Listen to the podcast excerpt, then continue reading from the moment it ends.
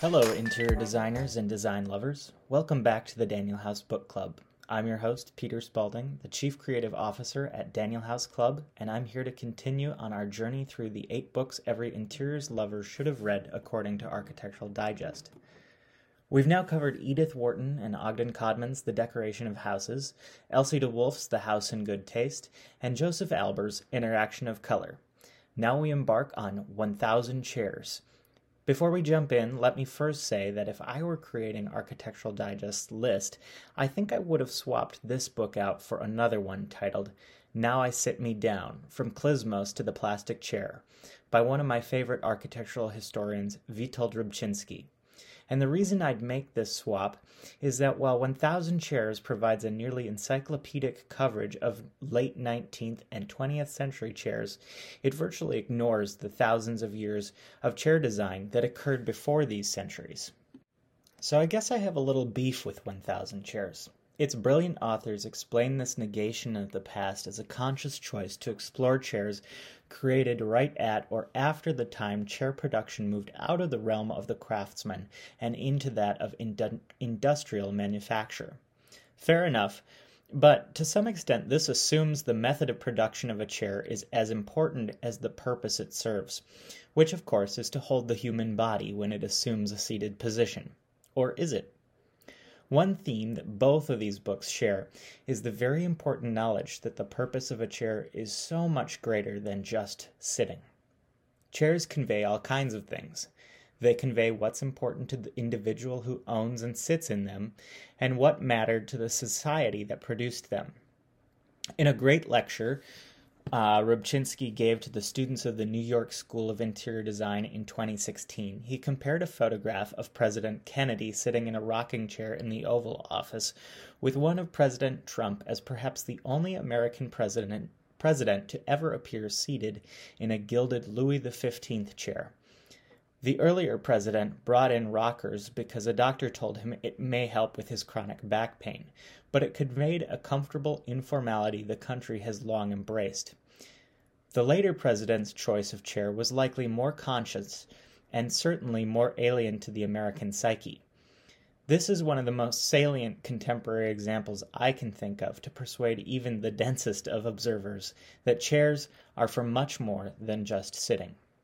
In the same lecture, Rybczynski reminds us that the famous mid-century designer Charles Eames, whose heavily documented innovations in bent wood and molded plastic represent a very important contribution to the trajectory of chair design, nonetheless said, "You should only innovate as a last resort."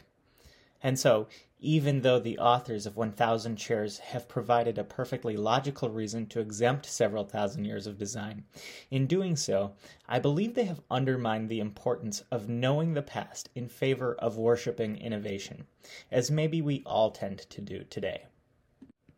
While there are 1,000 innovative chairs to study here, to appreciate them, I think it's necessary to go back and look at a few of the blockbuster chairs that came before.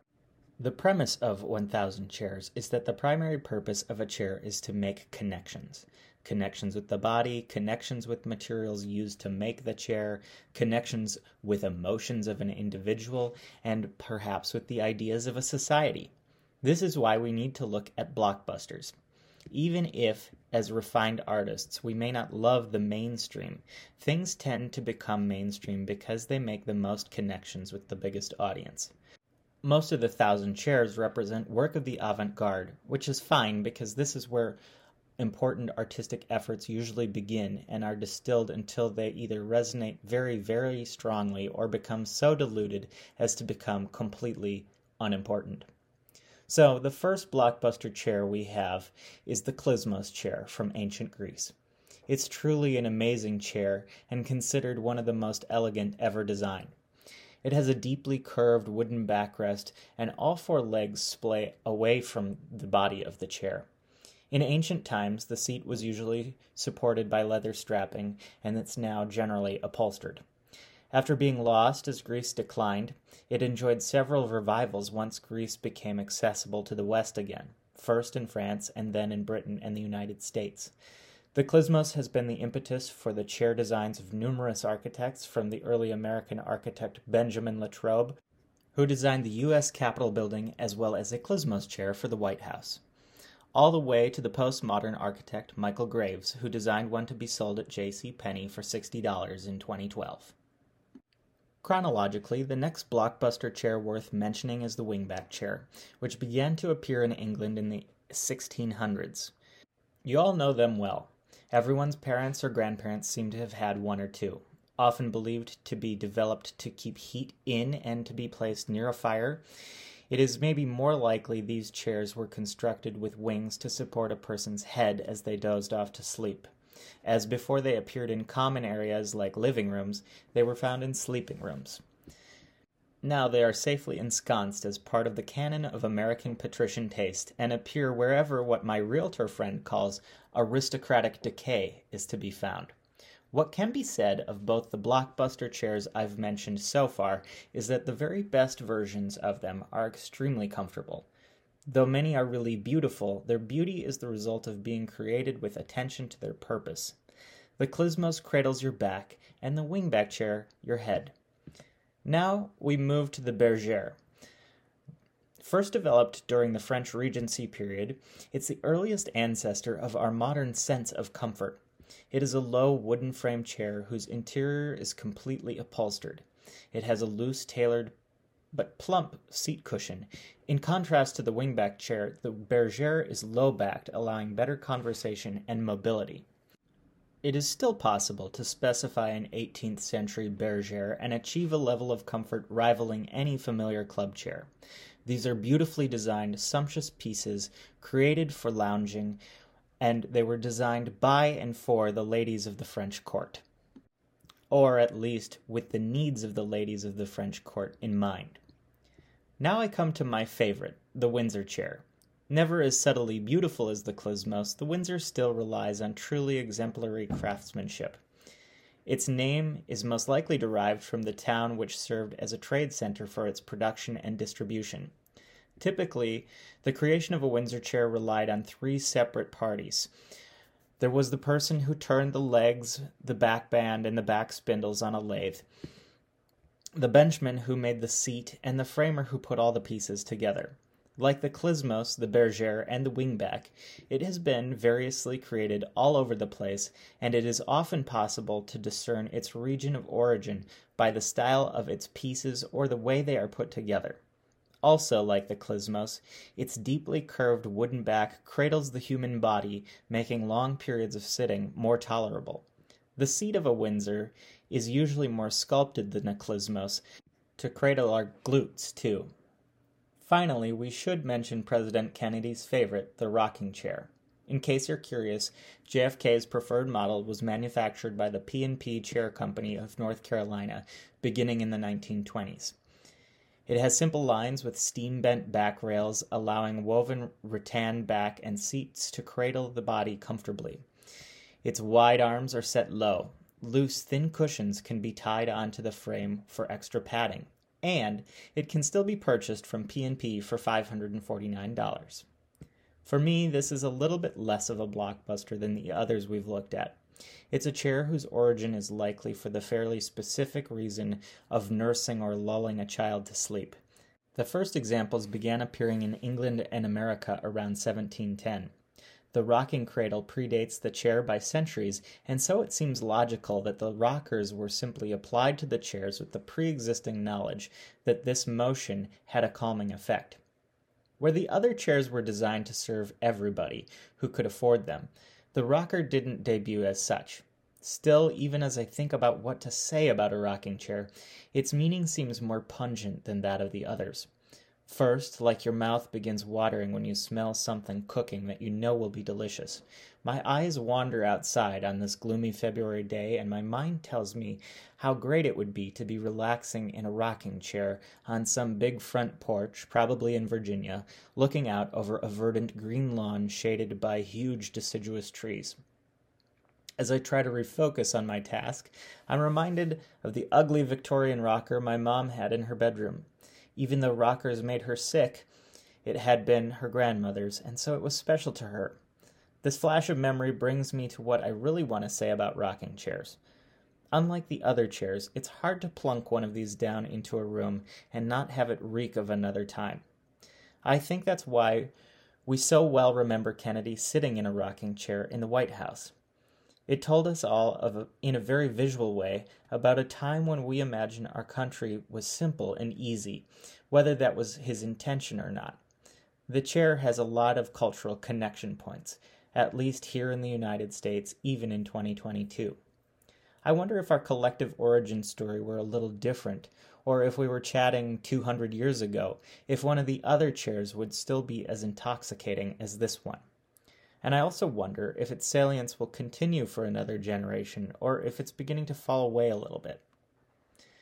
Apart from their method of production, these blockbuster chairs differ from the 1000 chairs we're about to see in our book in that they are more like jazz standards than top 40 singles. The former is a song that might be performed variously by hundreds of different artists and still fall under the same title. The latter is by a single artist or group, and any subsequent performances by other artists would be called a cover. Going to see a cover band is not the same as seeing the real thing. You pay a little less, and usually the quality is not quite the same as the OG. There are thousands of Windsor chairs by hundreds of different shops, and they are all authentic. But an Eames chair that is not produced by Eames is a knockoff. Even, even if it looks exactly the same, it will never garner the same respect, and its owner will not recoup their investment as its owner would have if it was a true Eames. This is an important distinction because the 1000 chairs are difficult to detach from the personalities that created them. The chairs I've mentioned already are perhaps a bit hard to detach from the epochs in which they were created, but the duration of the first runs can be counted in centuries rather than, say, a half decade. A run of a hundred years indicates a lot of people tested it out, lived with it, and deemed it workable for their lives or not. Forgotten in less than a decade, in some cases, one wonders if the 1000 chairs had been designed by lesser names, whether they'd have been remembered at all, much less revered. Even though many sought to achieve lofty goals in the world of ergonomics and aesthetics, a sizable number of the 1000 fall short of being identified in this way by the general public, as the designs I've already mentioned did. Many have become icons, yes, but staples in the home, I'm not so sure. So, as we go forth and study, we're going to examine the lives of the people who created these cult chairs and then, hopefully, go out and sit wherever we can find an example to determine for ourselves whether each one was as successful at making connections as our authors claimed. Becoming nearly ubiquitous is not the only measure of success by a long shot but it should be considered as we try to decipher the reality of proclaimed connections, because ubiquitousness implies that at least on one level, very often price, an object has connected extremely well. I want to start with the only one of the 1000 chairs that I think we can truly call ubiquitous. That's the Thonet number 14 chair. If it sounds unfamiliar, then you probably know it as the bistro chair. The Thonet number 14 chair is said by some to be the world's first mass produced piece of furniture. Always a difficult claim to prove or disprove, we can at least identify it as one of its most successful. Released in 1859, 50 million bistro chairs had already been sold by 1930. Obviously, it continues to sell well. The chair is constructed of six pieces of wood that are steam bent and can be assembled by anyone with 10 screws and two nuts. The design is public domain, and in 1961, IKEA made a plastic version.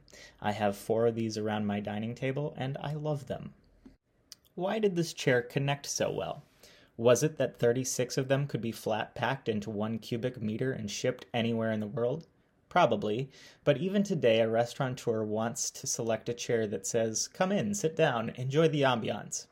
So it must have been well designed too. Many of you may know that the famous 20th century architect Le Corbusier loved this chair, saying, Never was a better and more elegant design, a more precisely crafted and practical item ever created.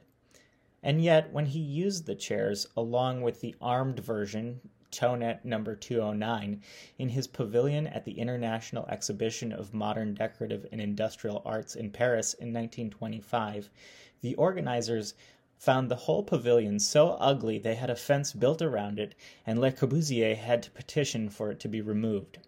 The undecorated structure and its mass produced contents stood in stark contrast to the truly luxurious Art Deco neighboring pavilions and their furnishings. In the consumer's mind, the Thonet number 14 hadn't made its way into their living room yet. Le Corbusier wanted to strip away all their beloved decoration and replace the handmade with the mass produced, and they really were not quite ready. Clearly, though, the masses had understood Thonet's chair as beautiful enough for the bistro. More important than his famous chair, Michael Thonet gave the world steam bent wood. Born in 1796 and apprenticed to a carpenter by, in his youth, by the age of 23 he set up his own cabinet making shop. By the 1830s, Thonet was trying to build furniture out of thin strips of bent wood glued together. Using hot steam, he was finally able to create very strong, lightweight frames that allowed for production of gracefully curved pieces that had not been possible before. Having tried to patent his new technology for several years, by the 1840s he was in financial trouble.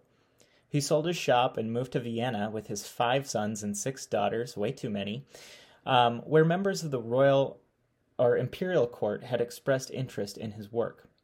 At the end of the decade, Thonet was able to open a new shop with his sons.